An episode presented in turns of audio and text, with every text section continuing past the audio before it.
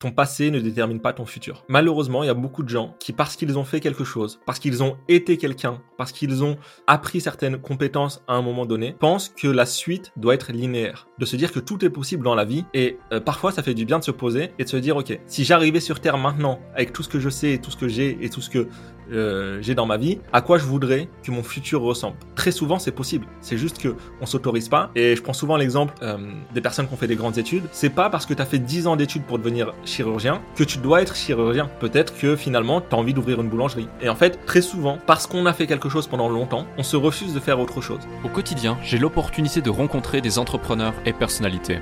Leur point en commun, le succès s'est manifesté dans leur vie. Cela m'a confirmé que la réussite tient parfois à une seule décision.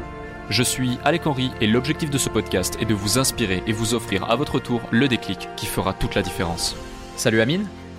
Salut Alec. Ça va ? Ça va très bien, merci. Écoute, c'est moi qui te remercie, merci pour ton temps et merci d'avoir accepté euh, cette invitation. On va faire un, un super épisode encore une fois ensemble.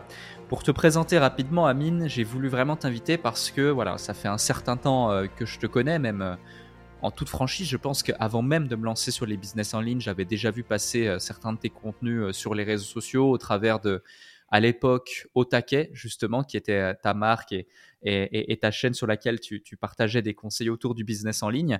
Et ça fait maintenant euh, plus de dix ans euh, que tu es dans cette industrie. Et euh, le message qu'on va pouvoir faire passer, la valeur qu'on va délivrer aussi aujourd'hui ensemble, c'est certes sur ton parcours, mais surtout un shift euh, que tu as fait suite à une décision. Et ce shift, c'est justement le fait de, d'accepter de quitter Euh, un business model que tu as développé depuis des années et des années et des années et tu as capitalisé sur une image et sur un personal branding, un corporate branding en travaillant énormément et aussi des, des dizaines, des centaines de témoignages, des milliers de clients euh, que tu as pu aider euh, parce que justement tu n'étais plus forcément euh, stimulé par cette industrie comme tu l'as été dans le passé, aussi parce que tu voyais le vent tourner et également parce que tu as développé une nouvelle passion euh, qui te stimulait, j'imagine, davantage. Mais surtout, ce qui a été beau et ce qui a été fort, c'est qu'en seulement quelques mois, si ce n'est quelques semaines, euh, force de travail, force de passion, force de compétence, tu as réussi, par différents leviers qu'on va évoquer aujourd'hui, à développer une communauté, une visibilité et une légitimité Euh, deux fois, trois fois, cinq fois, dix fois peut-être plus forte euh, que tu n'avais développée euh, en dix ans. C'est-à-dire qu'aujourd'hui, dans ta niche, euh, tu es la personne ou l'une des personnes en francophonie les plus vues et les plus suivies euh, en seulement euh, quelques mois. Euh, chose qui n'était pas forcément le cas euh, dans ta niche précédente qui était le business en ligne. Donc voilà aussi euh, un petit peu pour donner une introduction euh, à cet épisode. Et, euh, et maintenant que j'ai... j'ai posé les bases et qu'on va pouvoir discuter ensemble pendant à peu près une heure. Euh, pour celles et ceux qui ne te connaissent pas encore, est-ce que tu veux bien euh, te présenter ? Euh, déjà, merci pour cette introduction. Alors, je vais me présenter assez rapidement. Euh, comme tu l'as dit, j'ai commencé un peu plus de dix ans euh, euh, sur le business en ligne. Ça s'est découpé en plusieurs phases. Au début, quand j'ai démarré, euh, à l'époque, j'étais en école d'ingénieur et j'ai lancé euh, des sites de... À l'époque, on appelait ça des sites de niche. Aujourd'hui, on appelle ça des muses, c'est-à-dire des petits sites d'affiliation rémunérés via la publicité AdSense, et cetera. J'ai fait ça pendant quelques années. Ensuite, en deux mille quinze, je suis tombé dans ce qu'on appelle les infoproduits. J'ai commencé à vendre des, euh, des formations, des produits numériques.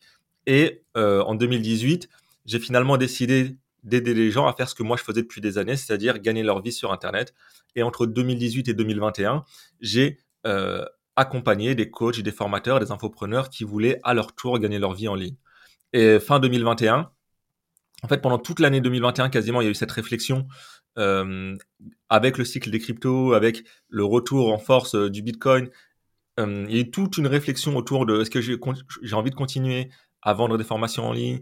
Est-ce que j'ai envie de travailler dans cette industrie qui est le web trois, la crypto ? euh, Et puis à un moment, j'ai, j'ai eu la conviction que c'était vraiment un tournant à prendre et que c'était pas juste euh, un objet brillant, que c'était pas juste euh, une opportunité euh, temporaire, et que ça allait vraiment changer euh, le monde et la manière dont on allait vivre. Et donc, j'ai décidé de me mettre euh, à temps plein et à fond sur cette industrie qui est la crypto début deux mille vingt-deux. Mmh. Et justement, on va revenir sur ce processus aussi de, de décision. Euh, moi, je me souviens, de, je me souviens d'un, d'un, d'un moment, d'un passage qui... Euh, j'ai, j'ai hâte que tu puisses nous partager aussi comment toi, tu l'as vécu. C'était euh, en deux mille vingt et un. Euh, on avait mis en place donc un mastermind, et cetera, dans, dans lequel tu étais, euh, tu étais participant. Euh, et à chaque session, en fait, je te sentais d'une part de moins et moins motivé à l'égard de développer euh, ton activité autour du business en ligne et de plus en plus euh, suspicieux à l'égard du fait que cette, cette euh, niche, on va dire, cette euh, industrie, cette, euh, voilà, ce, ce marché-là euh, devenait de plus en plus complexe, devenait de plus en plus exigeant et il était de plus en plus dur pour des acteurs émergents, mais aussi euh, pour des acteurs euh, comme toi qui est tu as quand même un profil aussi, il faut le mettre en exergue, je pense, qui n'est pas celui qui va euh, voilà, euh, se balader en lambeaux, mettre en exergue des gains faramineux. Euh, tu as plus une approche euh, très transparente, très honnête, très cartésienne, bon père de famille. Et c'est ce qui a fait aussi euh, ta force et c'est ce qui plaît, je pense, aux clients qui t'ont fait confiance. Mais tu ne voulais pas aller dans ce vice du over-marketing euh, pour pouvoir tirer ton épingle du jeu. Et tu réfléchissais justement à est-ce que, à chaque session, c'était ça de mastermind tous les trois mois, quand on se voyait au moins pendant, allez, au moins pendant trois sessions, donc ça fait quand même un laps de temps de neuf mois jusqu'à la décision finale. En tout cas, c'est le sentiment que j'en avais. À chaque fois, tu te disais, OK, est-ce que j'arrête ? Est-ce que j'arrête pas ? Est-ce que j'arrête partiellement ? Est-ce que je me lance sur un autre truc ? Mais finalement, est-ce que je me lance sur quoi ? Puis après, tu as vu justement les crypto-monnaies et tu t'es dit, bah, c'est vraiment là-dedans que j'ai envie de, j'ai envie de, de déployer mon focus, mon temps, parce que finalement, euh, bah, je suis passionné de ça et c'est ce qui me stimule. En gros, quelle était la démarche de réflexion et quel était aussi ton état psychologique et émotionnel pendant toute cette phase de doute et de réflexion qui a duré euh, des mois ? Ouais, euh, c'est vrai que c'est une phase qui a été longue, euh, très longue même. Euh, en fait, pour remettre le contexte, euh, avec Otaket, euh, moi, ça marchait, je gagnais ma vie, je faisais, euh, on va dire, quelques dizaines de milliers d'euros par, euh, par mois. Euh, mais j'ai jamais eu connu la, le, la croissance que toi ou d'autres ont pu connaître, c'est-à-dire passer les cinq cent mille, les huit cent mille, les un million à l'année ou plus. Euh, et du coup, pendant longtemps, euh, moi, ça, ça m'allait et c'était des revenus qui, euh, que je trouvais corrects. Mais quand j'ai voulu accélérer, je me suis confronté à voilà, un petit plafond de verre. Et puis, euh, le même format, je faisais le même format, j'accompagnais le même type de clients depuis plusieurs années. Et en fait, tout cumulé fait que je commençais à, un peu à me remettre en question, de me dire est-ce que euh, j'ai la bonne offre, est-ce que j'ai le bon produit, est-ce que euh, j'ai le bon positionnement, et cetera, et cetera. Euh, cumulé à ça, il y a eu euh, voilà les cryptos qui sont arrivés. Euh, j'ai compris en deux mille vingt et un que toi, moi, tout le monde pouvait lancer son propre projet, que ce soit en crypto, en N F T. J'ai vu des amis le faire et j'ai vu des amis faire des sommes assez folles. Donc là, on était euh, c'était pas au début, c'était pas trop des amis, c'était plutôt des connaissances. Puis après, c'est devenu euh, il y a eu des amis qui l'ont fait, mais les premières questions, c'était été deux mille vingt et un. Euh, je vois des, des personnes que je connaissais, euh, euh, enfin des connaissances du web, qui lancent des premiers projets. Et ça marche fort. Et je me dis, ouais, c'est fou. Euh, c'est fou, ils font en un an, euh, enfin, ils font en une semaine ou en, en un mois le chiffre d'affaires qu'ils ont fait en trois, quatre, cinq ans sur le, sur le web. Et puis, je comprenais que c'était accessible à tout le monde et que tout le monde pouvait le faire. Euh, par contre, dès le début, j'ai compris que moi, je ne lancerais pas mon propre projet. Parce que, euh, tu l'as vu dans mon parcours, j'ai... Euh, souvent changé, j'ai souvent euh, pris des décisions d'arrêter des projets et, et de changer ce que je faisais. Et il y a une r- question à laquelle j'avais pas la réponse et que j'ai toujours pas la réponse, c'est qu'est-ce qui se passe si tu lances ton projet crypto ou ton projet N F T et que tu décides d'arrêter.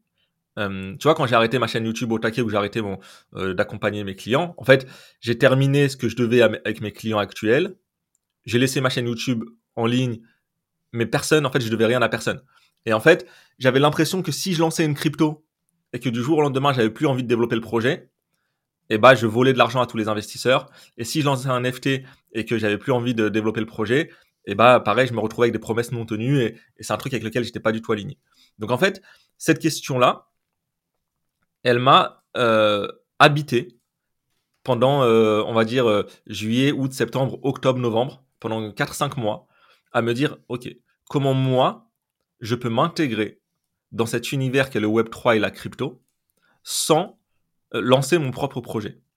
Mmh. Et il euh, y a un moment en décembre, euh, donc décembre deux mille vingt et un, je me dis, mais en fait, ce que je fais depuis des années, c'est-à-dire accompagner des entrepreneurs qui ont une idée à lancer leur business en ligne, à le structurer, à créer une offre et à trouver leur premier client, pourquoi je ne le ferais pas pour des business web trois ? C'est-à-dire accompagner des créateurs de projets crypto qui ont une idée à structurer et à lancer leur projet crypto et à trouver leurs premiers investisseurs. Et en fait, tout naturellement, euh, là, a posteriori, c'était naturel, mais pendant des mois, c'était vra- vraiment flou. Je me suis dit, bah ok, je vais faire à peu près la même chose, sauf que ce sera pour un nouveau type de client et ce sera sur des nouveaux types de projets. Et, euh, et oui, comme tu l'as dit, pendant plusieurs mois, il y a eu un peu ce doute et je me souviens très très bien, euh, on faisait un appel euh, régulier avec tous les membres du mastermind et euh, en fait, pendant plusieurs semaines, moi, je me disais, ok, euh, qu'est-ce que je fais d'Otaket, et cetera. Et le jour de cet appel-là, euh, j'ai dit, en fait, j'ai verbalisé pour la première fois, j'ai dit, je vais peut-être arrêter Otaket. Et euh, quand j'ai dit ça, j'ai eu une espèce de décharge émotionnelle. Euh, et ceux qui nous écoutent vont peut-être nous pre- me prendre pour un fou. Euh, mais j'avais vraiment l'impression, euh, moi en tout cas, je l'ai vécu, les, les deux, trois jours qu'on suivit, je l'ai vécu vraiment comme une rupture amoureuse. De me dire, ok, ça y est, je suis en train de larguer euh, le, le projet euh, que j'ai aimé, que j'ai nourri, que j'ai fait grandir pendant dix ans. Euh, parce que Otaket, en fait, c'est un blog que j'ai lancé en deux mille douze, qui est ensuite devenu euh, une chaîne YouTube, qui est ensuite devenu une vente de, de formation, qui est ensuite devenu un programme de coaching. Mais j'ai toujours eu cette, euh, cette marque-là et ce projet-là que, que j'ai fait grandir et qui a grandi avec moi et qui m'a fait grandir pendant dix ans. Et je me souviens de ce jour où je me suis dit, ça y est, le fait que je l'ai annoncé aux membres du mastermind, ça veut dire secrètement que ma décision, elle est prise. Et, et maintenant, je ne peux plus faire marche arrière. Et maintenant, il va falloir, euh, va falloir voir comment, bah, comment on annonce la rupture à tout le monde. Et ça, ça a été, ça a été vraiment une période assez compliquée euh, émotionnellement. Et là, rien que d'en parler, je ressens un peu l'émotion et je me dis, en fait, c'est pas totalement derrière moi. Même un an après, c'est pas totalement derrière moi cette histoire. Salut à vous tous qui êtes de plus en plus nombreux à écouter Le Déclic. Je tenais à prendre quelques instants pour vous en remercier personnellement. Grâce à votre soutien et votre écoute, nous connaissons une croissance fulgurante parmi les podcasts business en francophonie. Si aujourd'hui vous voulez améliorer votre karma, je vous invite à laisser un avis et cinq étoiles maintenant sur la plateforme de podcast sur laquelle vous écoutez cet épisode. Cela ne prend que quelques instants et ça aide énormément pour continuer de vous offrir des interviews de plus en plus inspirants avec des invités inédits. Je lis tous vos avis et ils représentent beaucoup pour moi. Maintenant, retour à l'épisode. Avec du recul, tu ressens les émotions, et cetera. Euh, tu te dis plutôt c'était la meilleure décision que, que j'ai prise ou euh, tu as des, des, des regrets ou alors tu te dis euh, et, et si j'ai pris la bonne décision? Comment tu te sens face à ça? Non, non, non, j'ai, j'ai aucun regret. Euh, je pense vraiment que ce que je devais faire avec Otaket, je l'ai fait, euh, que ça, ça m'a amené à un certain niveau et, euh, et qu'aujourd'hui, voilà, c'était, euh, l'histoire euh, devait être ainsi et que c'est, c'était OK. Euh, il y a une phrase que j'ai lue, enfin, que j'ai entendue un jour dans un podcast, justement. C'était au moment où j'étais dans cette phase de réflexion. Et c'est une phrase qui m'a beaucoup aidé, euh, qui dit... Et si tout ce que j'avais fait, tout ce que j'avais créé et tout ce que j'avais construit jusqu'à maintenant n'était qu'une préparation pour la prochaine opportunité, quelle serait cette opportunité? Et en fait, euh, ça m'a vraiment aidé à me dire, ok, Otaket, c'était la version un de mon business, c'était la version un de Amine, l'entrepreneur. Et pour passer à la version deux, j'ai besoin de refermer cette page, de refermer ce chapitre et, euh, et d'aller à la suite. Et aujourd'hui, je suis, je suis très content d'avoir refermé cette page. Même s'il y en a encore qui continuent à m'appeler Amine Otaket, et cetera. Euh, je suis, euh, j'ai aucun regret. Hmm. Ok, donc aujourd'hui, tu es Amine euh, Lams, on va dire. Oui. Euh, c'est aussi, euh, c'est aussi l'acronyme de, de ton nom de famille. Euh, mais ça veut dire quoi exactement euh, Lams, The Lams, qui est la marque que, que vous avez euh, développée? hmm. En fait, euh, Amine Lams, oui, c'est un diminutif de mon nom de famille qui était un peu trop long pour l'utiliser en tant que marque. Euh, et finalement, quand on a euh, lancé notre, euh, notre agence de consulting et d'accompagnement pour les projets crypto, euh, on s'est dit euh, quel nom on trouve, et cetera. Puis on est, on est parti sur The Lams. Euh, et après, on a dû trouver une signification euh, à Lams. Et, euh, et du coup, on a choisi Launch and Marketing Solution. Donc, ça veut dire euh, voilà, des, des, des solutions pour ton marketing et pour ton lancement, pour t'aider à lancer ton projet euh, crypto. Et donc, aujourd'hui, on a... Voilà, un cabinet de conseil, une agence de consulting qui s'appelle The Lams. Hmm. Ok. Et euh, justement, tu prends la décision d'arrêter Otaket, tu prends la décision en même temps de démarrer Lams. Qu'est-ce qui s'ensuit ? euh, parce qu'on sait tous les deux, euh, ayant accompagné bon nombre de, de porteurs de projets qui démarrent un business, euh, que c'est parfois très simple sur le papier, euh, mais euh, ça peut paraître un petit peu plus compliqué Euh, dans l'exécution. Du coup, toi, comment ça s'est passé? Quelles ont été les étapes euh, qui ont fait qu'aujourd'hui, on repose les choses dans le contexte, hein? C'était, euh, c'était il y a moins d'une année euh, que tu as lancé, t'as lancé ça, ou tout juste une année. Et aujourd'hui, dans le monde des crypto-monnaies, encore une fois, par exemple, si euh, on prend euh, Instagram, euh, on va expliquer comment, pourquoi, et cetera tout à l'heure. Mais euh, tu es l'influenceur numéro un ou numéro deux en francophonie euh, sur ce sujet-là. Du coup, la, la croissance, la visibilité, elle est folle.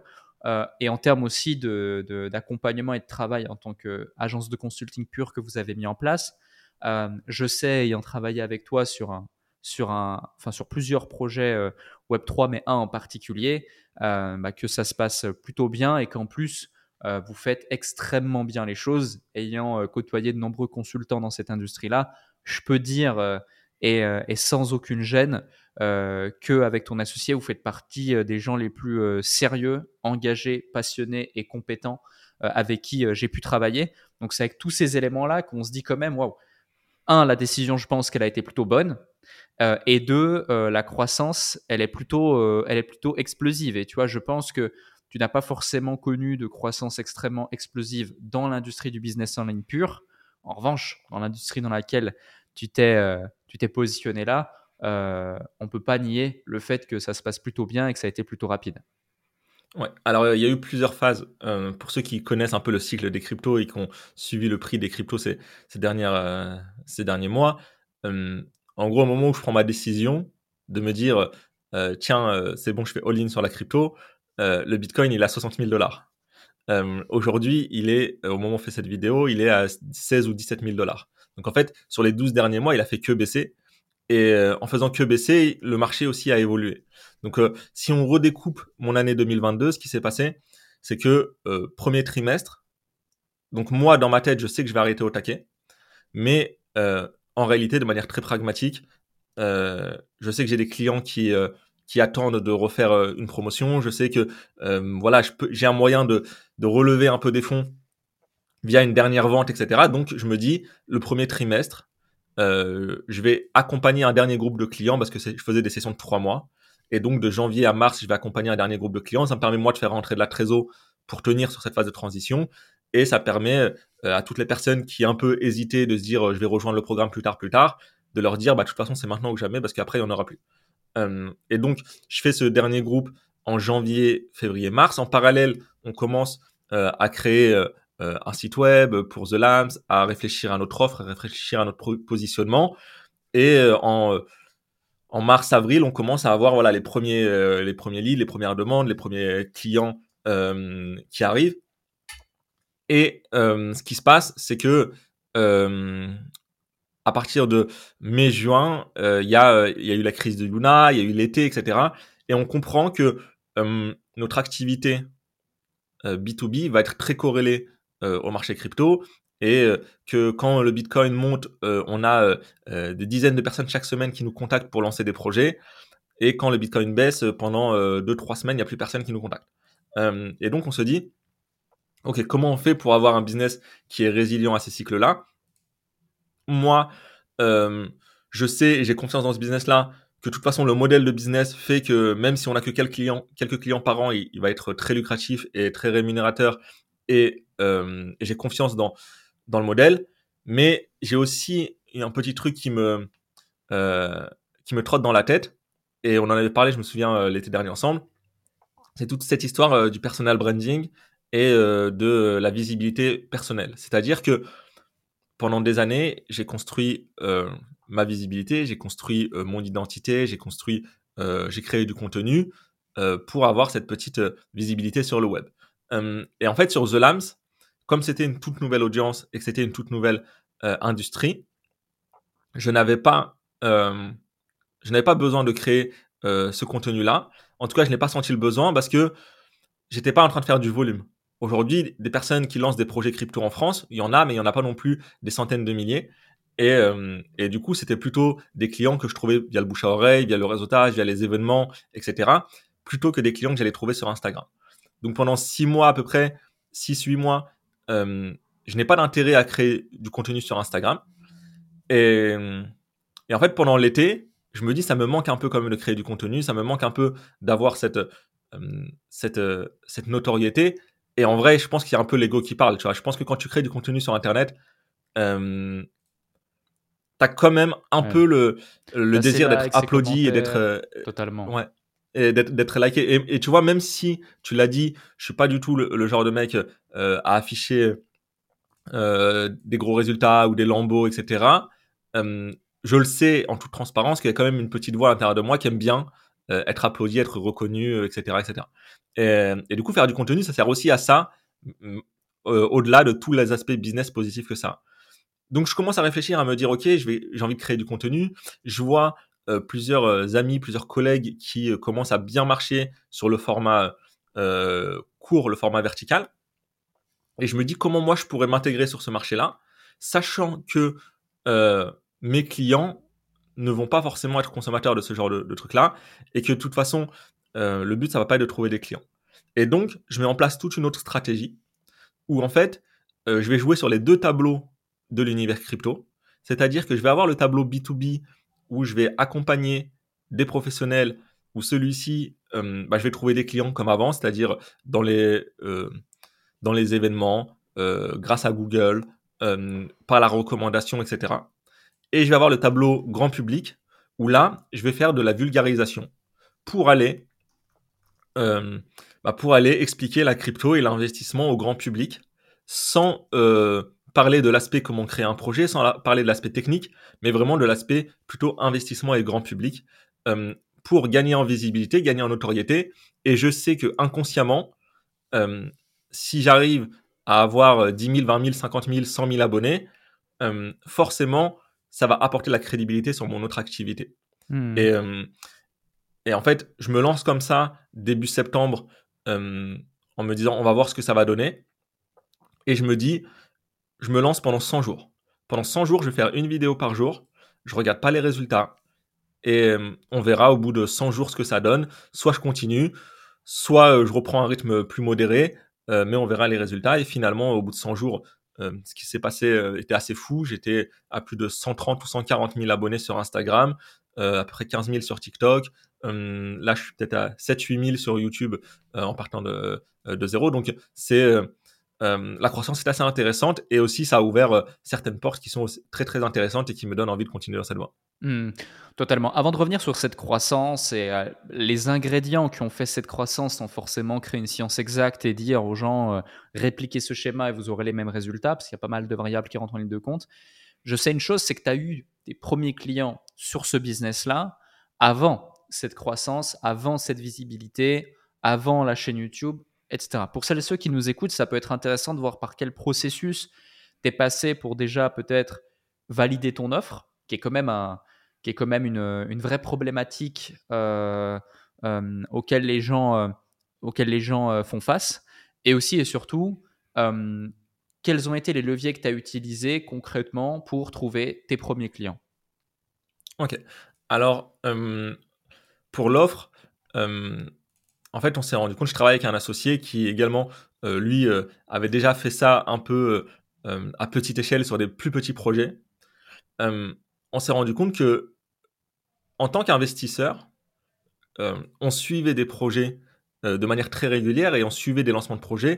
Et je, quand je te ramène à l'été deux mille vingt et un, il y avait des dizaines de tokens qui lançaient tous les jours, donc de crypto qui lançait tous les jours. Nous, on parta- participait à énormément de lancements chaque jour, chaque semaine. Mon associé euh, analysait une, dix à quinze lancements par jour.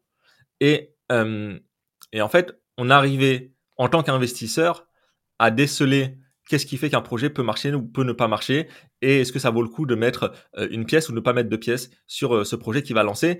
Parfois, euh, il y en a qui meurent en vingt-quatre heures, il y en a qui meurent en, en quinze jours, et il y en a qui tiennent euh, pendant euh, des mois. Et en fait, à force de faire ce travail en tant qu'investisseur, bah après, tu commences euh, petit à petit à euh, être modérateur pour certains projets, tu commences petit à petit à euh, donner des conseils à certains, et puis tu arrives au rôle d'a- euh, d'advisor. Et en fait, on s'est, nous, notre, notre, notre promesse et notre offre, euh, au début, on a voulu le marketer comme ça, puis après, on s'est dit, c'est peut-être pas trop sérieux, c'est euh, ne ratez pas votre première fois. C'est-à-dire que euh, quand tu lances une crypto ou que tu lances un token, très souvent, c'est la première fois que tu le fais et c'est potentiellement la dernière fois que tu le fais. Parce que euh, ça demande tellement d'efforts et tellement d'énergie que euh, tu vas le faire, c'est un truc que tu vas faire une seule fois. Et le problème d'un truc que tu fais une seule fois, c'est que tu ne peux pas avoir l'expérience, le recul sur les différentes étapes, sur les bonnes pratiques, sur les erreurs à éviter, parce que euh, c'est un one-shot. Soit ça marche, soit ça ne marche pas, mais euh, tu n'as pas ce recul-là. Et donc, pour avoir ce recul et avoir ce, euh, cette expérience, il faut travailler avec des gens qui l'ont déjà fait plusieurs fois. Et, euh, et c'est pour ça que le rôle d'advisor sur les projets crypto est très important, c'est d'avoir des gens qui ont accompagné, qui ont supervisé plusieurs lancements, plusieurs projets, et qui voient les erreurs et qui voient les évidences euh, qui sont parfois contre-intuitives quand tu ne l'as jamais fait. Mmh. Donc ça, c'était, c'est ça notre positionnement et c'est comme ça, euh, c'est ce qu'on propose aux gens, c'est voilà, de les accompagner sur leur lancement qui sera probablement le premier et le dernier, mais pour que euh, ça se passe bien euh, et pour que euh, ça tourne bien. Euh, ensuite, comment on a fait pour trouver des, des clients ? euh, Au début, on a identifié une, une lacune sur, euh, enfin, c'est pas une lacune, une faille, on va dire un peu sur, sur Google, c'est que euh, il y avait très peu de contenu, très peu euh, de concurrents qui étaient positionnés sur Google. Donc, on a commencé à créer du contenu, à créer un site, et très, très rapidement, euh, on s'est positionné. Et aujourd'hui, si tu es en France euh, et que tu tapes sur Google F R euh, Advisor Crypto, Advisor N F T, euh, trouver un développeur blockchain, et cetera, on est dans les premières positions. Donc, on a eu beaucoup de leads entrants euh, via, via ce canal-là. Et bien sûr, en fait, il suffit juste de regarder les leads euh, entrants pour connaître le prix de la crypto. C'est-à-dire que euh, quand le Bitcoin monte, on a beaucoup de leads en, entrants. Et quand euh, euh, le Bitcoin s'effondre, on n'a plus de leads pendant quelques semaines. Mais par contre, il suffit que pendant quelques jours, il euh, y ait des bougies vertes pour qu'on ait des, des nouveaux... Euh, des nouveaux formulaires et des nouvelles personnes euh, qui nous contactent. Et ça, c'est très intéressant de voir euh, la tendance. Donc aujourd'hui, cette stratégie-là, il y a, on va dire, assez peu de volume parce que le marché euh, est en berne, mais euh, c'est un actif qu'on est en train de construire et de consolider. Et, euh, et quand le marché repartira, notre téléphone n'arrêtera pas de sonner sur, sur cette piste-là. Et la deuxième piste, euh, c'est celle qui finalement a le mieux marché, c'est la piste euh, du bouche à oreille. C'est-à-dire que euh, comme tu l'as dit, tu as travaillé avec nous, tu as vu euh, nos compétences, tu as nous, vu nos qualités. Et en fait, sur ce projet où on a, où on a travaillé ensemble, bah, il y avait d'autres prestataires. Et ces autres prestataires travaillent parfois avec d'autres projets et euh, ont besoin de personnes comme nous. Et comme ils ont déjà travaillé avec nous, ils nous recommandent, et cetera et cetera. Et en fait, euh, de bouche à oreille, de projet en projet, euh, il y a quelques personnes dans l'écosystème qui travaillent dans beaucoup de projets et qui permettent de te recommander et d'entrer dans d'autres projets petit à petit. Hmm. C'est vrai que ce que tu cites euh, est, est totalement vrai. Euh, euh, finalement, euh, tu vois, je pense, je pense à deux trois, euh, deux, trois personnes qui travaillent dans cet écosystème également, euh, euh, notamment un qui est passé aussi sur le podcast qui est Major. Euh, ses équipes à Major pendant euh, le, le, le, le bull market euh, ont dû travailler sur quelque chose comme cinquante ou soixante-dix projets. Euh, je parle ici notamment de projets N F T, mais aussi dans le passé sur différents euh, projets crypto. Moi-même, ayant été euh, plugué à un projet par recommandation, euh, je vous ai recommandé à ce projet et par effet de vase communicant, ça a développé euh, euh, d'autres, d'autres opportunités euh, aussi. Et c'est vrai qu'on ne met pas assez l'accent du coup sur la recommandation. Euh, selon toi, même si c'est une question extrêmement vaste et généraliste, mais pour celles et ceux qui nous écoutent et qui, encore une fois, feraient face plus ou moins à la même situation, comment réussir à développer ou à solliciter euh, des axes potentiels de recommandation, hormis le fait de... Euh, enfin, qui en, qui en est un, hein, hormis le fait de euh, bah, exprimer à son entourage le fait qu'on lance cette activité et que s'il y a possibilité euh, de, de nous recommander, on est prêt à donner euh, une commission ou même ne même pas donner de commission euh, et ça s'exprime sous d'autres, sous d'autres avantages. Euh, mais est-ce qu'il y a d'autres stratégies Euh, que celle-ci que tu as pu euh, utiliser ou que tu pourrais recommander à ceux qui nous écoutent?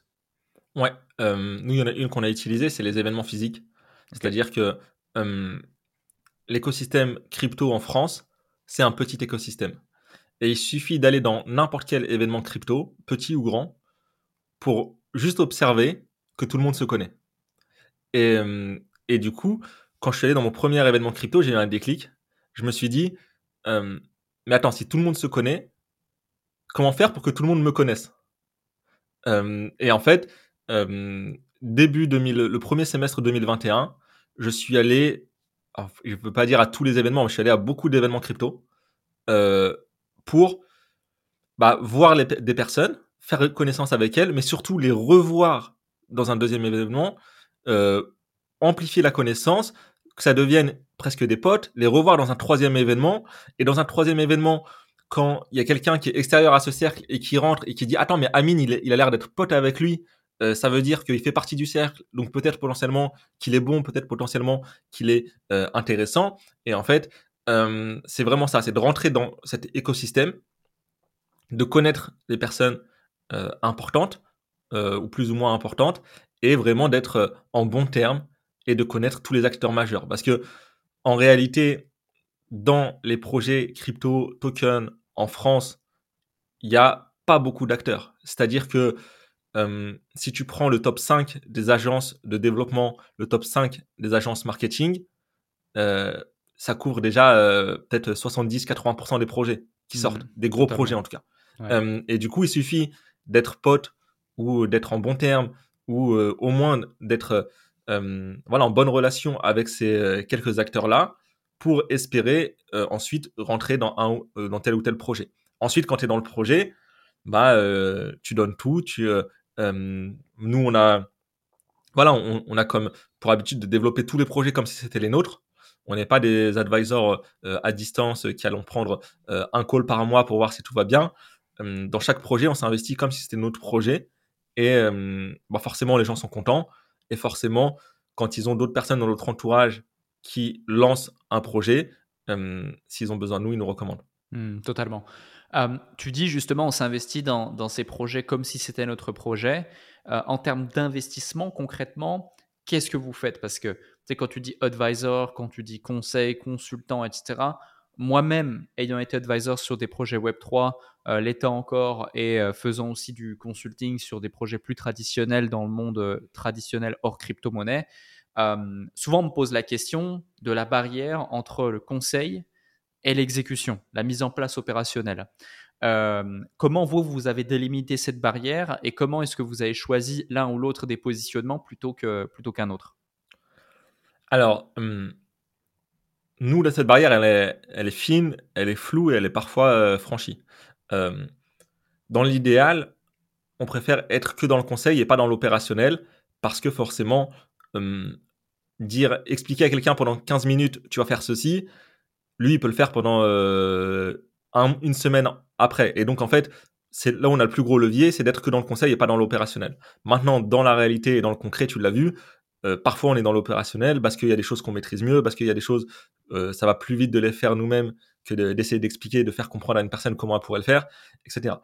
Nous, euh, on a un positionnement d'advisor de proximité qui est euh, quasiment celui des, euh, bah, du cofondateur. On n'est pas cofondateur, mais euh, parfois on a des, des décisions et, et des, euh, une implication qui est assez proche euh, de la team fondatrice et on va être euh, des touches à tout, des, cou- des couteaux suisses. Euh, comme on a une vision globale de ce qui, de ce qu'on font les autres projets, de ce qui font les projets qui ont marché, de ce qui a fait échouer certains projets, euh, on est capable de donner des conseils sur la stratégie marketing, sur les tokenomics, sur le branding, sur euh, les timings, sur euh, même parfois sur des euh, questions techniques. Et euh, s'il faut mettre les mains dedans, on peut mettre les mains dedans.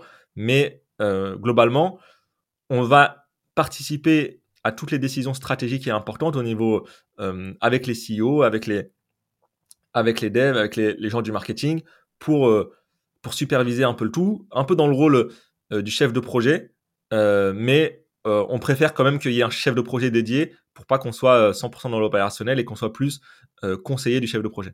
Hmm, je vois, je vois. C'est, c'est super intéressant et avant qu'on parle aussi de la, de la croissance, de la visibilité, et cetera, qui est, qui est vraiment, je pense, un point extrêmement intéressant pour tous celles et ceux qui nous écoutent et quelle que soit l'activité euh, qu'ils développent. Hein. Finalement, moi-même, actuellement, je suis d'une certaine façon en train d'appliquer la stratégie que tu as appliquée dans, dans, dans, dans l'objectif d'aller chercher des résultats euh, similaire euh, ou supérieur, c'est-à-dire acquérir euh, davantage d'audience au travers des réseaux sociaux par les contenus euh, verticaux. Euh, mais avant ça, que je comprenne, c'est quoi la vision euh, de, de ce business model? Parce que quand tu es un simple cabinet de consulting dans le monde traditionnel, euh, tu as une mission, tu factures soit à la performance, soit au taux horaire, soit selon des honoraires fixes, euh, du coup, euh, ta prestation. Et ensuite, tu passes au client suivant ou alors tu fidélises ce client euh, sur une vision mensuelle ou sur une vision euh, de mission annuelle. Euh, quand tu es dans le web trois, tu as plus facilement tendance à euh, accepter des deals dans lesquels tu vas être rémunéré d'une part en fixe, d'autre part potentiellement en variable sur base de la performance d'une levée de fonds, exemple une I C O ou exemple euh, un mint de N F T ou des choses comme ça. Euh, et d'autre part, du coup, quand tu auras une I C O par exemple, tu vas percevoir du token. Ça veut dire que tu es directement incentivé aussi euh, à la performance du projet lui-même, et c'est comme si tu devenais d'une certaine façon un associé à part entière, ou tout du moins un investisseur qui a intérêt à faire en sorte que le projet performe. Et dans ce modèle économique-là, qui est aussi un modèle économique que j'ai sensiblement, euh, que j'ai sensiblement euh, on va dire, euh, pu, euh, pu, pu tester et, et encore aujourd'hui, mais dans le monde davantage traditionnel, en prenant des, de l'equity dans certaines boîtes que j'ai pu accompagner au départ. Euh, quelle est votre vision? Parce qu'au bout d'un moment, tu vois, tu peux pas accompagner, euh, surtout quand vous êtes autant investi euh, que ça, tu peux pas accompagner euh, cinq, dix, quinze, vingt projets à la fois. Du coup, ça m'intéresserait d'avoir ton point de vue euh, sur ce sujet. Oui, alors, euh, c'est une très bonne question. Nous, on a compris dès le début qu'on ne pouvait pas accompagner euh, trop de projets à la fois, comme tu l'as dit, parce que ça prend de la charge mentale, parce que ça prend du focus. Et, et tu vois, quand on accompagne des projets, euh, en fait, comme je te l'ai dit, on le fait comme si c'était les nôtres. Donc, ça veut dire que quand je suis sous la douche, je pense à ce projet-là. Quand je suis en train de me promener, je pense à ce projet-là. Quand je suis dans mon lit, je pense à ce projet-là, en me disant comment on va pouvoir l'améliorer, comment on va pouvoir l'avancer. Donc, on est parti du principe qu'on ne pourrait pas accompagner trop de projets en même temps. Hmm. Et donc, le, le corollaire de ça, c'est que chaque projet doit bien payer. Euh, parce qu'on ne peut pas en prendre cinquante ou cent dans l'année. Donc, si on n'en prend que cinq dans l'année ou dix dans l'année, il faut que ça nous paye bien. Euh, et pour la rémunération, euh, dans l'idéal, et ça dépend des projets, parce que bien sûr, à chaque fois, selon les projets, on, euh, on adapte et on négocie. Mais dans l'idéal, nous, on a trois, les, les trois composantes que tu as citées, c'est-à-dire euh, un fixe mensuel, euh, une prime au résultat et une partie des tokens. Et en fait, ça permet d'avoir... Euh, trois types de rémunération différents et trois horizons de temps différents. Et nous, la vision, c'est quoi? C'est que le fixe mensuel permet simplement de rémunérer notre temps et de rémunérer, euh, entre guillemets, un fonds de roulement pour faire tourner l'entreprise, payer les équipes, payer les charges, et cetera. Et euh, quasiment, on gagne, euh, on gagne pas de bénéfice sur le fixe mensuel. Euh, la prime à la performance, donc souvent, c'est un, un pourcentage du montant levé sur l'I C O, permet, si on a été bon, si le projet euh, s'est bien déroulé et si on a fait notre travail correctement, de toucher un bonus qui nous permet, entre guillemets, de faire du bénéfice et de financer notre lifestyle et, de, euh, et d'avoir vraiment une rémunération, on va dire, de faire du bénéfice, de faire du profit sur ces, euh, sur ces tokens-là, enfin sur, ces, sur cette prime-là. Et donc, pour gagner de l'argent, il faut que le projet réussisse, entre guillemets. Euh, et la troisième composante, qui est celle du token, Euh, nous, on le voit vraiment comme une retraite. C'est-à-dire que euh, quand, quand un projet te paye en token, très souvent, en tant qu'advisor, je dois ce qu'on appelle un cliff et un vesting. Donc, ça veut dire que euh, tu ne vas pas toucher tes tokens tout de suite. Tu vas les toucher euh, si, si le projet est assez rapide, euh, six mois après le lancement. Et donc, euh, tu vas commencer à les toucher six mois après le lancement. Et parfois, il y a des projets qui vont te les donner un an ou deux ans après le lancement. Sachant que toi, le projet va lancer peut-être six mois ou douze mois après que tu aies commencé à travailler avec lui, bah entre le moment où tu, le projet te dit oui et le moment où tu commences à percevoir tes tokens, il y a minimum un an et parfois deux, trois ans avant de commencer à toucher ces tokens-là. Et, euh, et donc, nous, comment on voit ça? C'est d'accumuler des projets de qualité, d'accumuler des projets qui nous donnent ou qui nous donneront du token euh, dans, à l'avenir, Euh, et espérer que ces tokens valent quelque chose au moment où on les reçoit, et de se dire que si dans deux, trois, quatre ans on a comme ça entre guillemets des releases de tokens de cinq, dix, quinze, vingt projets différents, euh, ça peut représenter une somme assez conséquente et assez importante, mais euh, Nous, c'est, c'est du bonus et c'est entre guillemets une retraite. Et on sait très bien qu'un projet peut très bien faire moins quatre-vingt-dix pour cent, même si on espère que euh, les, tous les projets euh, fonctionnent. Aujourd'hui, même des projets très solides comme Solana ont fait aussi moins quatre-vingt-dix pour cent euh, euh, ces derniers mois. Donc, euh, ça peut arriver. Donc, nous, on en a conscience, mais on se dit que ça, c'est l'aspect de long terme. Hmm. Je vois. Je vois. C'est très intéressant. J'ai bien fait de poser cette question. Aujourd'hui, de par la, la, la nature de la façon dont vous êtes structuré et que vous accompagnez des projets, vous pouvez accompagner combien de projets euh, selon toi en moyenne ? Franchement, ça, ça dépend des, des projets, ça dépend des phases dans lesquelles sont les projets. C'est-à-dire que euh, un projet, euh, sur sa durée de vie, il y a des phases beaucoup plus intenses que d'autres. Mm-hmm. Il y a la phase de démarrage où euh, c'est le brainstorming, les idées, on fait la tokenomics, on, on construit tout. Après cette phase-là, il y a une phase un peu de, plus plate où bah, finalement, il faut simplement faire les actions qu'on a décidées, donc une phase de développement. Euh, et après, on repasse dans une phase intense où il euh, y a le lancement, donc euh, le mint, euh, euh, l'I C O, le lancement, euh, le donc ça, euh, voilà, beaucoup de marketing, donc ça, phase intense.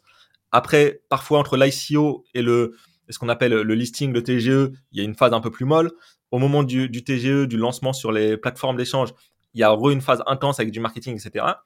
Et donc, typiquement, euh, ce serait compliqué d'accompagner Euh, trois ou quatre I C O la même semaine, tu vois, parce que euh, notre cerveau il n'en pourrait plus et ce serait compliqué à gérer. Maintenant, si on a des projets qui sont parfois en décalage de phase où il euh, y en a un qui lance euh, en février, l'autre il lance en mars, l'autre il lance en avril, bah en fait, il euh, y a des projets avec lesquels parfois sur une semaine on va faire euh, quatre calls ou cinq calls dans la même semaine parce que euh, parce que euh, c'est nécessaire. Et puis parfois, pendant dix quinze jours, euh, on va juste s'échanger des petits messages écrits de temps en temps parce qu'ils sont sur une phase de développement technique où nous, on n'intervient pas forcément. Euh, et donc, nous, au total, je pense qu'on pourrait cumuler euh, cinq à dix projets, dix vraiment, euh, je pense, maximum, mais euh, en évitant que tout se lance en même temps. Et euh, sur des phases simultanées, je pense que ouais, deux trois projets dans la même phase de lancement, c'est vraiment le maximum. Tu vois. Ok, ok, très clair. Euh, un autre point, c'est qu'il y a de ça quelques semaines, on se retrouve tous les deux, en plus par hasard, euh, et ça m'a fait super plaisir de, de te revoir là-bas, euh, dans un séminaire, le séminaire d'un, d'un ami qu'on a en commun qui est Alexandre Ross, le Biz Club Live, qui était vraiment euh, super. Et euh, tu fais une présentation, et euh, franchement, euh, félicitations pour, pour cette présentation. Euh, présentation d'un genre nouveau pour toi, parce que c'était un sujet que tu n'avais pas encore abordé euh, sur scène, Euh, en tout cas, et euh, pourtant euh, on était une bonne dizaine de, de speakers sur le week-end, dont certains qui ont fait des, des centaines, si ce n'est des milliers de présentations dans leur vie, et tu as été, selon moi, la présentation la plus intéressante et la plus euh, pragmatique, mais aussi celle qui apportait, pour ceux qui, qui, qui appliqueront euh, celle-ci, le plus de valeur potentielle selon les résultats qu'ils vont réussir à avoir suite à ça. Euh, la présentation, elle concernait les formats verticaux.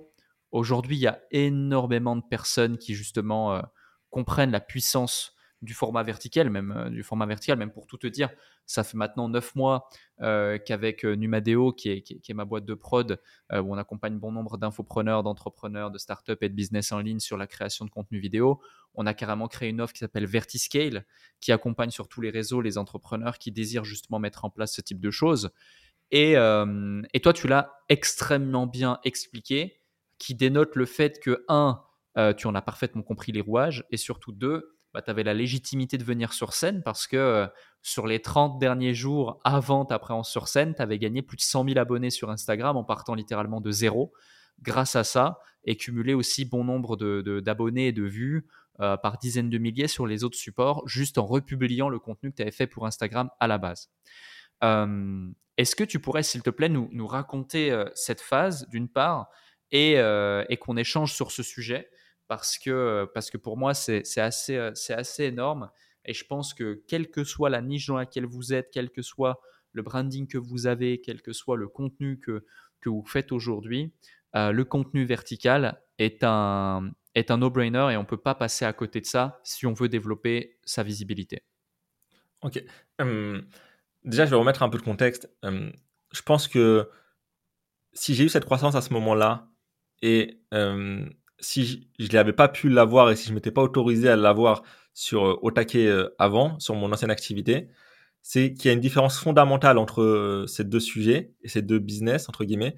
C'est que sur Otaket, j'avais un produit à vendre, un accompagnement à vendre. Et là, la stratégie que j'ai choisie sur Amine Lams, c'est vraiment celle de l'influenceur. C'est de se dire, je vais devenir influenceur crypto, influenceur finance personnelle.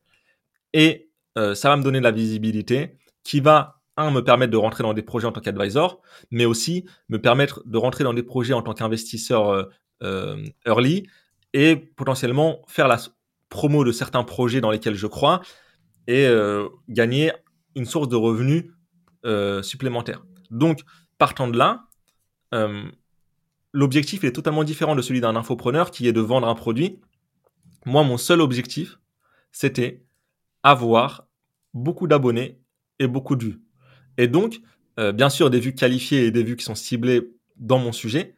Et donc, je me suis posé et j'ai un peu regardé qu'est-ce que faisaient ceux qui avaient beaucoup de vues, qu'est-ce que faisaient ceux qui avaient beaucoup d'abonnés. Euh, et euh, il en ressort quelques clés que moi, j'ai expliquées. Déjà, une des clés, tu, l'as, euh, tu en as, comment dire, tu en as très bien parlé, c'est le format vertical. Aujourd'hui, le format vertical, il est poussé par tous les algorithmes.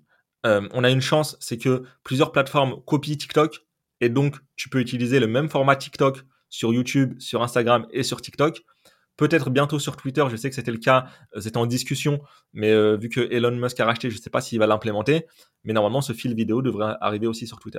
Euh, et du coup, comme tout le monde copie TikTok, il suffit de reprendre les codes de TikTok et, et d'y aller.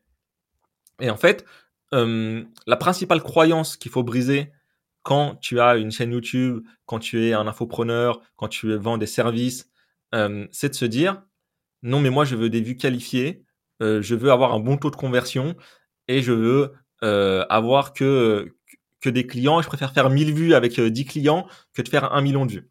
Euh, » Pendant longtemps, j'ai eu cette croyance-là. Euh, je m'en suis libéré parce que justement, je n'avais plus rien à vendre. Mais aujourd'hui, je pense que si j'avais quelque chose à vendre, je ferais exa- exactement la même stratégie.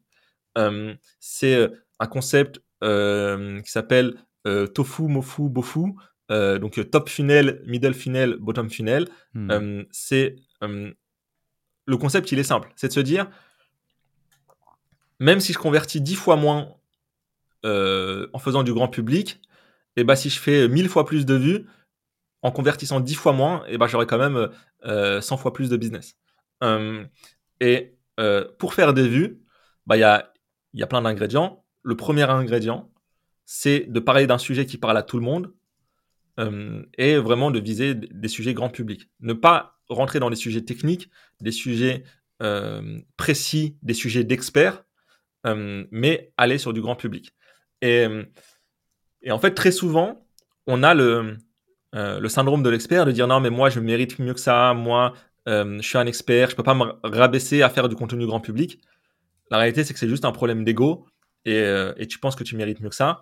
Il y a des personnes qui sont très, très, très, très euh, fortes et qui font du contenu euh, grand public. Euh, tu vois, par exemple, je pense, euh, un des premiers en francophonie à avoir compris ça, euh, je pense que c'est Stan de Marketing Mania. Quand on regarde les, les vidéos de Stan de Marketing Mania, c'est du divertissement, c'est du grand public. Euh, même s'il est bon, même s'il a une très, euh, une très belle expertise, bah, c'était le, le, un des premiers sur la thématique du business en ligne, à faire des vidéos euh, qui sortaient de cette sphère-là et qui allaient faire des centaines ou des millions de vues euh, euh, grâce à, à ce sujet-là. Et en fait, aujourd'hui, avec les formats verticaux, tu peux aller sur des sujets très larges, euh, exciter un peu l'algorithme et aller chercher euh, de la visibilité, sachant que dans le lot, bien sûr, il y a des touristes, bien sûr, il y a des personnes qui n'achèteront jamais, mais les quelques personnes qui veulent acheter chez toi, eh ben, s'ils te découvrent sur une vidéo qui a fait un million de vues et qu'ils voient ton compte avec euh, deux cent mille abonnés, potentiellement qu'ils auront plus envie d'acheter chez toi que s'ils te découvrent sur une vidéo qui a fait trois cent vingt-quatre vues et que tu as quatorze abonnés. Hmm. Ouais, totalement. Totalement d'accord.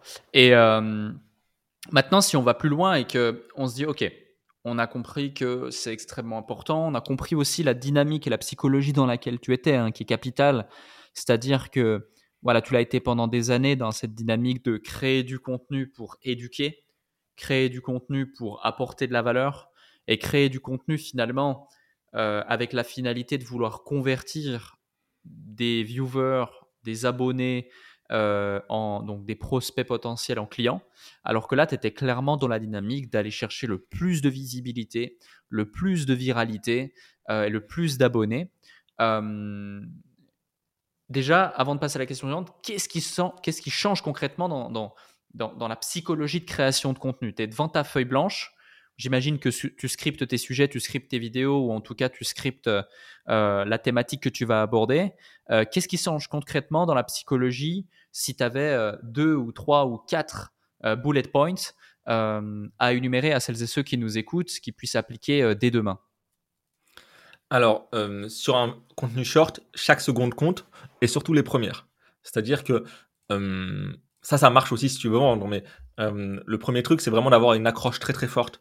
Euh, et donc, l'accroche doit concerner un sujet que quatre-vingt-dix à quatre-vingt-quinze pour cent de ta cible connaît. Il faut éviter tous les sujets euh, techniques. Okay euh, et, et l'approche dans le, quand tu fais du grand public, c'est que tu n'es pas là pour vendre, tu n'es même pas là pour enseigner, même si j'enseigne un peu sur certains sujets, tu es là pour faire du divertissement slash émotionnel slash sensationnel. Et en fait, un contenu qui n'a pas d'émotion, un contenu qui euh, ne fait pas réagir, ne, euh, ne fera pas de vue. Et donc, il faut à chaque fois que dans ton contenu, soit tu as une majorité de gens qui disent « Ah ouais, elle a grave raison, putain, j'avais pas compris ça avant », soit, euh, et ça marche aussi, avoir des gens qui disent « Non, mais il dit que de la merde. » Et il dit que de la merde, c'est absolument faux. Et euh, avoir des gens qui ne sont pas d'accord ou qui vont euh, débattre dans les commentaires euh, pour ça. Donc, il y a ça. Le deuxième euh, point essentiel, c'est euh, tu ne fais pas d'appel à l'action. Okay. Et en fait, euh, les appels à l'action font baisser euh, l'engagement. Euh, les appels à l'action font sortir les gens de la plateforme et les plateformes n'aiment pas ça. Les appels à l'action, euh, c'est chiant. Quand tu fais un appel à l'action de dix secondes sur une vidéo de soixante secondes, ça veut dire que euh, tu as pris euh, plus de dix pour cent ou quinze pour cent de la vidéo à faire un appel à l'action, euh, ce qui est pénible. Tu vois. Euh, et du coup, euh, je fais très peu d'appels à l'action. Et quand je les fais, j'essaye de vraiment les glisser euh, en une ou deux secondes maximum et en plein milieu du contenu. Et donc, euh, qu'est-ce qu'il faut pour faire euh, une vidéo virale ? Voilà, il faut un sujet, une accroche et un rythme très soutenu. Et le petit bonus, j'en ai déjà parlé plusieurs fois et, et je t'en avais déjà parlé, c'est euh, les boucles, de faire euh, boucler ouais. les, euh, les vidéos pour augmenter la rétention, pour augmenter le temps de vue et un peu exciter les algorithmes. Ouais. Et, et imaginons si je te dis euh, la phrase suivante, parce qu'il y a toujours cette objection, euh, ouais, mais euh, moi, euh, dans ma niche, euh, dans mon industrie, euh, c'est pas possible euh, de créer du contenu de cette façon-là. Euh, Je n'ai pas envie de devenir influenceur ou c'est pas possible de devenir influenceur dans, dans mon industrie, dans ma niche. J'imagine que tu as déjà eu… Euh, bah, bah, bah déjà, c'est… Ce euh, comment dire ? C'est deux phrases totalement différentes. Je n'ai pas envie et c'est pas possible. C'est, euh, c'est deux croyances totalement différentes. Ouais. Euh, quand tu dis je n'ai pas envie, très souvent, c'est une croyance de te dire euh, « bah non, euh, moi, je mérite mieux que ça. Euh, moi, euh, mon contenu, il mérite mieux que ça. » Mais la vérité, c'est que le seul truc que ton contenu mérite, si…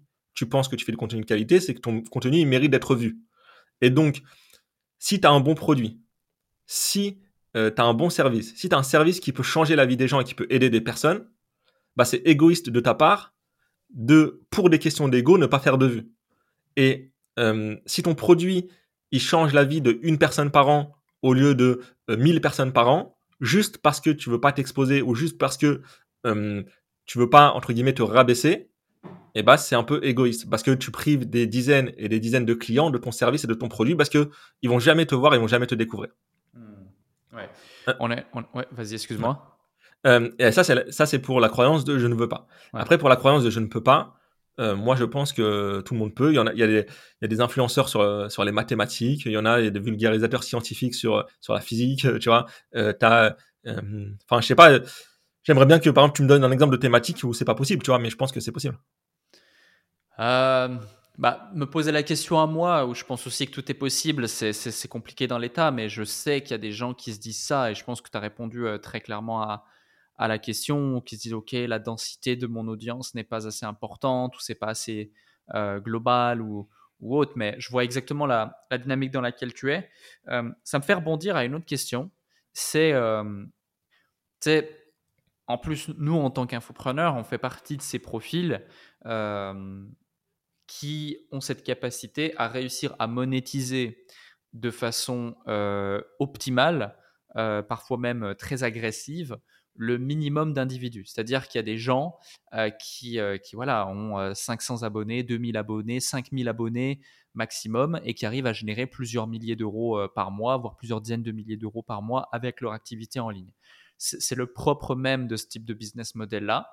Euh, et de l'autre côté, on sait qu'il y a des influenceurs euh, que tu connais, que je connais, euh, qui, euh, qui, euh, qui ont des millions d'abonnés, qui ont des dizaines de millions d'impressions et qui n'arrivent pas forcément à avoir ce type de niveau de revenu, voire même pas du tout à monétiser euh, leur, euh, leur, leur, leur audience. Euh, toi, maintenant que tu as eu cette visibilité, mais qu'en même temps, tu as la psychologie de celui qui sait la monétiser et tu as des offres à mettre en face, euh, est-ce que tu as vu vraiment un avant-après, vu que finalement, euh, bah, la mission initiale d'avoir de la visibilité pour gagner en crédibilité a été accomplie ? Euh, comment ça, tu, euh, par rapport à quoi tu veux une différence euh, enfin, la différence gros, par rapport à avant-après ouais. Est-ce que ça t'a généré des opportunités dans le concret? Oui, bien sûr, ça m'a généré des opportunités. Euh, ça me permet euh, d'être invité sur des événements. Ça me permet de rencontrer des acteurs importants. Ça me permet, euh, bah là, tu vois, on parlait des agences marketing euh, qui gèrent certains projets. Euh, bah en fait, ces agences marketing là m'ont contacté eux pour que je sois influenceur chez eux. Mais Euh, une fois que peut-être on aura fait une ou deux missions ensemble, euh, je pourrais aussi leur dire, mais ok, vous savez que aussi je suis advisor et que peut-être les projets que vous accompagnez, euh, je peux être aussi advisor pour eux. Et en fait, ça me permet de rentrer euh, par une deuxième porte euh, pour les projets. Euh, ça m'a ouvert des opportunités, bah, notamment tu m'as parlé euh, du Biz Club, de parler sur scène. Ça me permet de me donner une visibilité, une crédibilité qui, euh, mine de rien, aujourd'hui, la preuve sociale est très importante. Et euh, une personne avec qui je discute dans n'importe quel événement et qui va taper mon nom sur Google et qui tombe sur mon profil Instagram, euh, quand, quand il lève les yeux, il dit « Ah, il a cent quarante mille abonnés », tu vois, bah en fait, euh, ça lui fait quand même quelque chose et ça, ça apporte une couche de crédibilité. Mmh, totalement. Euh, je rebondis sur un autre sujet, vu que tu as d'une part, pour certains, la casquette d'influenceur désormais, de par cette visibilité et du coup, c'est, c'est d'une certaine façon, euh, certes, un moyen de monétiser cette audience parce qu'on le sait tous les deux, les influenceurs dans le monde de la crypto, euh, il n'y en a pas énormément. Qui plus est, des sérieux euh, qui savent mettre en avant des projets, il y en a encore moins. Euh, et donc, naturellement, en phase de bull market, ça peut être monétisé relativement cher et très lucratif, très intéressant. Mais autre euh, ce point-là, il y a la partie, c'est une porte d'entrée euh, royale euh, pour te faire développer ton réseau et intégrer certains projets. Euh, c'est une question que je me pose parce que euh, moi, dans le monde traditionnel, j'ai souvent accompagné euh, différents, différentes boîtes, différents projets, tout en ayant beaucoup de visibilité en parallèle. Et pourtant, jamais euh, ces projets-là m'ont dit, ces entreprises, ces infopreneurs, ces boîtes B deux B, B deux C, boîtes physiques, boîtes de conseil, peu importe, boîtes e-commerce, peu importe la typologie de personnes que j'ai pu accompagner, m'ont jamais demandé « fais-moi une pub ». Et sous-entendu, c'est inclus euh, dans la prestation de conseil, et cetera. Euh, Alors que dans le web trois, j'ai l'impression que, justement, en ayant cette double casquette, quand tu vas être consultant, euh, limite, on va te demander de faire de la publicité ou de la visibilité à X ou Y projet, comme si c'était normal et comme si c'était inclus euh, dans ta prestation initiale. Est-ce que tu as déjà fait face à ce type de situation, sans forcément euh, les citer, euh, et comment, justement, tu y fais face et qu'est-ce qui explique cela selon toi? Alors, euh, moi, j'ai... Euh, comment dire Avant d'avoir cette audience et d'avoir cette, cette visibilité, j'en avais déjà une petite. Euh, tu vois, j'avais quelques centaines de personnes sur Instagram, euh, voilà, deux à trois mille personnes sur YouTube, et cetera. Et en fait, les, euh, quand j'avais des amis qui lançaient des projets, bah, j'en parlais volontiers, même gratuitement. Et quand j'ai travaillé avec des projets, euh, j'en ai parlé aussi, même sans, euh, comment dire, euh, sans faire payer, sans, sans rémunération, parce que quand je crois dans un projet, j'en parle euh, à ma communauté, parce que pour moi, c'est un bon plan pour eux. Maintenant, aujourd'hui, Euh, bah, les choses ont un peu changé euh, parce que de par ma visibilité, j'ai des sollicitations. J'ai aussi des sollicitations qui peuvent, entre guillemets, rémunérer bien. Et, euh, et du coup, je peux pas en faire trop. C'est-à-dire que euh, je refuse euh, de pousser trois projets par semaine euh, juste pour prendre de l'argent. Et en fait, demain, si je travaille avec un projet en tant qu'advisor qui me demande de le pousser, je vais dire oui, mais si je te pousse toi et que, par exemple, je m'autorise à en faire que trois par mois, bah, si je te pousse toi, je dois dire non à un autre, à une autre, à un autre projet qui va me payer euh, X milliers euh, euh, par, euh, par vidéo ou par projet ou en token ou bref, peu importe. Et donc, à partir du moment où il prend la place d'un autre projet qui est, entre guillemets, prêt à payer, pour moi, il faut qu'il y ait une compensation. Alors, bien sûr, euh, si c'est un projet avec lequel je travaille déjà, euh, avec lequel voilà, il y a déjà une relation de confiance et tout, euh, on peut s'arranger sur les termes. Mais euh, aujourd'hui, maintenant que j'ai cette euh, entre guillemets audience, euh, c'est euh, c'est un truc sur le, duquel on discute bien avant, au moment du premier deal, en disant voilà, euh, notre deal de consulting, il se limite à du consulting. Si vous voulez faire de la promotion, c'est un deal différent et on pourra en, en reparler. Mais euh, les deux ne sont pas euh, ne sont pas clairement définis. Au début, je le disais pas forcément parce que il y avait pas forcément d'attrait pour mon audience. Là, euh, mon audience aussi a euh, a une valeur qui est euh, qui est importante. Euh, à mon yeux, moins importante que l'expertise que je peux apporter sur, sur un projet, mais euh, qui a une valeur aussi. Et du coup, euh, c'est un truc qui se négocie aussi parce que euh, sinon, tu deviens un panneau publicitaire à, à faire euh, dix stories par jour pour les trucs sponsorisés. Et, euh, mmh. et c'est pas le but. C'est pas le but du tout même. Totalement, totalement. Et euh, du coup, comment tu fais pour choisir les bons projets? C'est-à-dire que euh, tu as des sollicitations comme tu l'évoques. Tu en as, j'imagine, euh, pas mal. Euh, t'en as, j'imagine, encore plus euh, lors des phases de, de bull market. Alors, tu n'as pas, t'as pas eu la visibilité et l'audience que, que tu as aujourd'hui lors d'une phase de bull market pure, mais j'imagine que ça ne saurait tarder le, le, jour, le jour venu. Euh, mais comment, justement, s'il y a un, deux, trois, quatre ou X points euh, à évoquer pour identifier un bon projet en tant euh, que personne influente dans cette industrie qui permettra à ceux qui nous écoutent, du coup, Bah, d'avoir les mêmes, euh, les mêmes filtres d'analyse pour pouvoir identifier si, oui ou non, ça peut être intéressant de s'intéresser à X ou Y projet en tant qu'investisseur ou alors d'une autre façon. Ouais, c'est super intéressant comme question. Euh, en fait, moi, je suis vraiment dans une position atypique. C'est-à-dire qu'aujourd'hui, la plupart des influenceurs crypto, euh, au sens large, qui ont construit leur business et leur influence et leur, entre guillemets, revenu pendant le bull run, euh, aujourd'hui sont euh, un peu, entre guillemets, en difficulté, pas en difficulté, mais euh, ont une baisse de revenus et une baisse de flux entrant. Et, euh, et quand c'est ta seule source de revenus, tu te retrouves à devoir accepter euh, tout, euh, tout et n'importe quoi. Euh, parce que euh, t'as pas le choix. Si t'as rien qui lance ce mois-ci et que t'as besoin d'argent et qu'il y a un projet qui vient et que soit tu l'acceptes, soit t'as, t'as pas de revenus, bah, malheureusement, il y en a qui l'acceptent. Aujourd'hui, je suis dans euh, la position... on va dire confortable, relativement confortable d'avoir d'autres activités. Donc, j'ai ma activité The LAMS. J'ai aussi une autre activité encore sur les infoproduits euh, avec mon épouse qui, euh, qui me permet d'avoir mes revenus mensuels et ne pas dépendre des placements. Et donc, les placements, les conditions, c'est quoi? C'est des placements dans lesquels j'ai une assez forte certitude sur le fait que ma communauté peut gagner de l'argent avec cet investissement-là. Et, euh, et j'en pensais là, j'y pensais là il y a quelques jours justement parce qu'il y en a un qui me proposait un deal. Et en fait, euh, un, placement en, en, euh, un placement de produit, un placement sponsorisé, on va prendre un exemple. S'il te dit, tiens, je te paye euh, trois mille dollars, ok, trois mille dollars, soit pour faire une vidéo, soit pour faire euh, un mail ou pour faire un, un truc Telegram, peu importe, trois mille dollars. Il y en a, ils vont te donner trois mille dollars cash maintenant. Euh, et il y en a, ils vont te dire, je te donne des tokens. Et euh, quand tu es influenceur, tu as deux positions. Tu as la position de dire, moi, je prends que...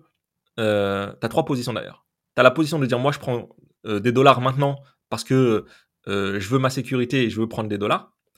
T'as la position de dire moi euh, je prends pas de tokens parce que les tokens vont aller à la cave et je sais qu'au listing euh, les tokens vont euh, vont s'effondrer et du coup euh, bah euh, moi c'est pour ça que je veux pas des tokens et c'est pour ça que je veux des dollars. Et t'as la position de dire au contraire moi je prends des tokens parce que je, je crois tellement au projet que je sais que si le projet me donne trois mille dollars de tokens maintenant, eh ben, euh, potentiellement, ça peut valoir trente mille ou trois cent mille dans quelques, dans quelques mois, dans quelques années. Et euh, c'est ce qui s'est passé.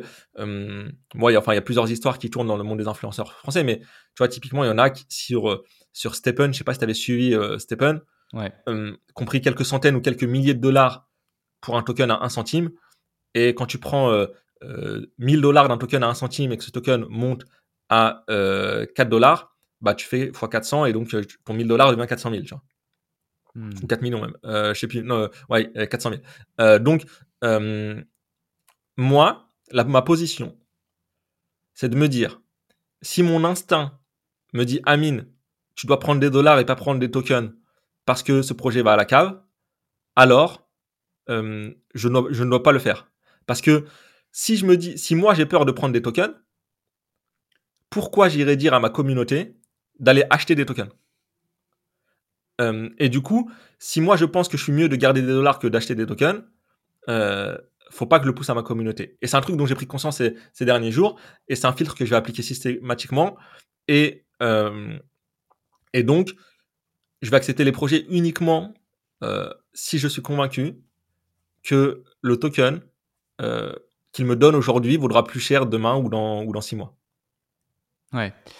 Je comprends tout à fait, et c'est extrêmement, euh, c'est extrêmement intéressant justement d'avoir euh, ta vision, et surtout, tu as bien fait de, de, de, de commencer par une aparté dans laquelle tu mets en exergue le fait que ta situation est particulière parce que tu n'es pas tributaire de ces revenus d'influence, de visibilité et autres pour pouvoir euh, vivre et garder euh, ton, ton, ton rythme de vie euh, actuel. Et ça, c'est intéressant parce qu'en effet, on a vu beaucoup euh, d'influenceurs bah, devoir brader leur prix, euh, être dans la demande, c'est-à-dire ne, ne plus justement pouvoir choisir et, et parce que beaucoup de projets les sollicitaient, mais relancer justement les, les projets pour pouvoir faire des placements et aussi malheureusement bah, faire des placements qui parfois sont un petit peu douteux, peu scrupuleux, voire même des, des, des escroqueries pures. Euh, mais fermer les yeux sur ça en échange de quelques milliers de dollars ou quelques centaines de dollars pour le pire des cas. Euh, Merci pour cet échange. J'ai adoré, euh, j'ai adoré ce moment passé avec toi. Et d'ailleurs, si certains qui nous écoutent encore après plus d'une heure euh, d'enregistrement, eh bien, n'hésitez pas euh, à nous faire savoir que vous avez apprécié en partageant ce podcast d'une part, mais surtout en mettant les cinq étoiles sur Apple Podcast ou Spotify ou la plateforme de podcast sur laquelle vous êtes, ainsi qu'un petit avis. Ça aidera grandement le podcast à pouvoir avoir encore plus de visibilité. Vous êtes de plus en plus nombreux à écouter Le Déclic. Euh, j'ai une dernière question pour toi, Amine, que je pose à chaque fois à celles et ceux qui nous écoutent. Tu as vraiment carte blanche pour, pour ta réponse. Euh, s'il y a un truc que tu n'as pas encore partagé dans le cadre de cet épisode, mais que tu as vraiment envie de partager, qui a créé un déclic, une transformation, une prise de conscience dans ton existence, quelle qu'elle soit, tant sur le plan pro que sur le plan perso, ça peut être une expérience, une déception, une citation, une situation, peu importe, quelque chose de tout simple comme quelque chose d'un peu plus euh, complexe, euh, eh bien, la parole est à toi. Tu as carte blanche pour nous partager ce que tu désires. Ok. Euh, je vais essayer de transmettre euh, une idée, une croyance, un truc qui, moi, euh, m'a beaucoup aidé dans ma vie et, euh, et je pense peut aider beaucoup de personnes. C'est euh, la croyance sur le fait que ton passé ne détermine pas ton futur. Et en fait, malheureusement, il y a beaucoup de gens qui, parce qu'ils ont fait quelque chose, parce qu'ils ont été quelqu'un, parce qu'ils ont euh, appris certaines compétences à un moment donné, pensent que la suite doit être linéaire. Et je me souviens de cette discussion que j'avais, moi, il y a, euh, il y a dix, euh, il y a dix ans avec ma femme, en lui disant euh, « Moi, j'en ai aucune idée de ce que je ferai à quarante ans. Peut-être que j'aurai euh, un restaurant, peut-être que j'aurai un magasin de vêtements ou peut-être que j'aurai euh, une guest house au Costa Rica. » tu vois. Et en fait, de se dire que tout est possible dans la vie, mais vraiment tout est possible. Et euh, parfois, ça fait du bien de se poser et de se dire, ok, si j'arrivais sur Terre maintenant, avec tout ce que je sais et tout ce que j'ai et tout ce que euh, j'ai dans ma vie, à quoi je voudrais que mon futur ressemble ? Et euh, très souvent, c'est possible. C'est juste qu'on ne s'autorise pas. Et je prends souvent l'exemple euh, des personnes qui ont fait des grandes études. Ce n'est pas parce que tu as fait dix ans d'études pour devenir chirurgien que tu dois être chirurgien. Peut-être que finalement, tu as envie d'ouvrir une boulangerie. Peut-être que finalement, tu as envie euh, de, je sais pas, de faire de la peinture ou de partir voyager. Euh, et en fait, très souvent, parce qu'on a fait quelque chose pendant longtemps, on se refuse de faire autre chose. Et l'exemple le plus flagrant, c'est euh, les relations de couple, par exemple. Les personnes, tu vois, ça fait dix ans qu'ils sont ensemble. Tout le monde autour d'eux est convaincu qu'ils n'ont rien à faire ensemble, ils font que de s'embrouiller, c'est un enfer euh, leur couple, mais parce que ça fait dix ans qu'ils sont ensemble, ils se disent bah, on a déjà gâché dix ans, si j'arrête tout de suite, j'aurais perdu dix ans. Mais moi, ce que j'ai envie de dire à ces personnes-là, c'est que si tu n'arrêtes pas tout de suite, non seulement tu auras perdu dix ans, mais tu vas perdre aussi les dix prochains. Et euh, y a un moment où il ne faut pas payer le prix deux fois. Et ton passé, à aucun moment, ne doit déterminer ton futur. Tout ce que tu peux faire, être ou devenir dans le futur, en fait, tout ce que tu veux être, tout ce que tu peux, euh, pardon, tout ce que tu veux être, tu peux le devenir. Et en fait, faut arrêter de se mettre des barrières, de se dire, bah non, euh, ce business-là, je l'ai développé pendant cinq ans, je suis obligé de le développer. Euh, moi, c'est une des choses qui m'a permis de me libérer d'Otaket, c'est de me dire, ok, je l'ai fait pendant dix ans, mais c'est pas parce que je l'ai fait pendant dix ans que je suis obligé de continuer à le faire. Et ça m'a permis de refermer cette page sereinement. Bien sûr, il y a eu de l'émotion, bien sûr, ça a été euh, compliqué, mais euh, c'est une des croyances qui m'a aidé. C'est-à-dire que ton passé ne détermine en aucun cas ton futur. Merci pour ce partage. Très important, très intéressant. Merci pour ton temps également, euh, Amine. Et euh, j'ai rien d'autre à dire à part euh, qu'on a hâte de devoir euh, continuer à exploser les scores d'influence sur Instagram et sur tous les autres réseaux et euh, suivre, euh, suivre ton actualité, celle de ton associé, celle de ce que vous mettez en place. Donc, euh, donc voilà. Merci à toi et c'était vraiment un plaisir et merci pour l'invitation. Et n'oubliez pas d'aller mettre les cinq étoiles. Très important, les cinq étoiles.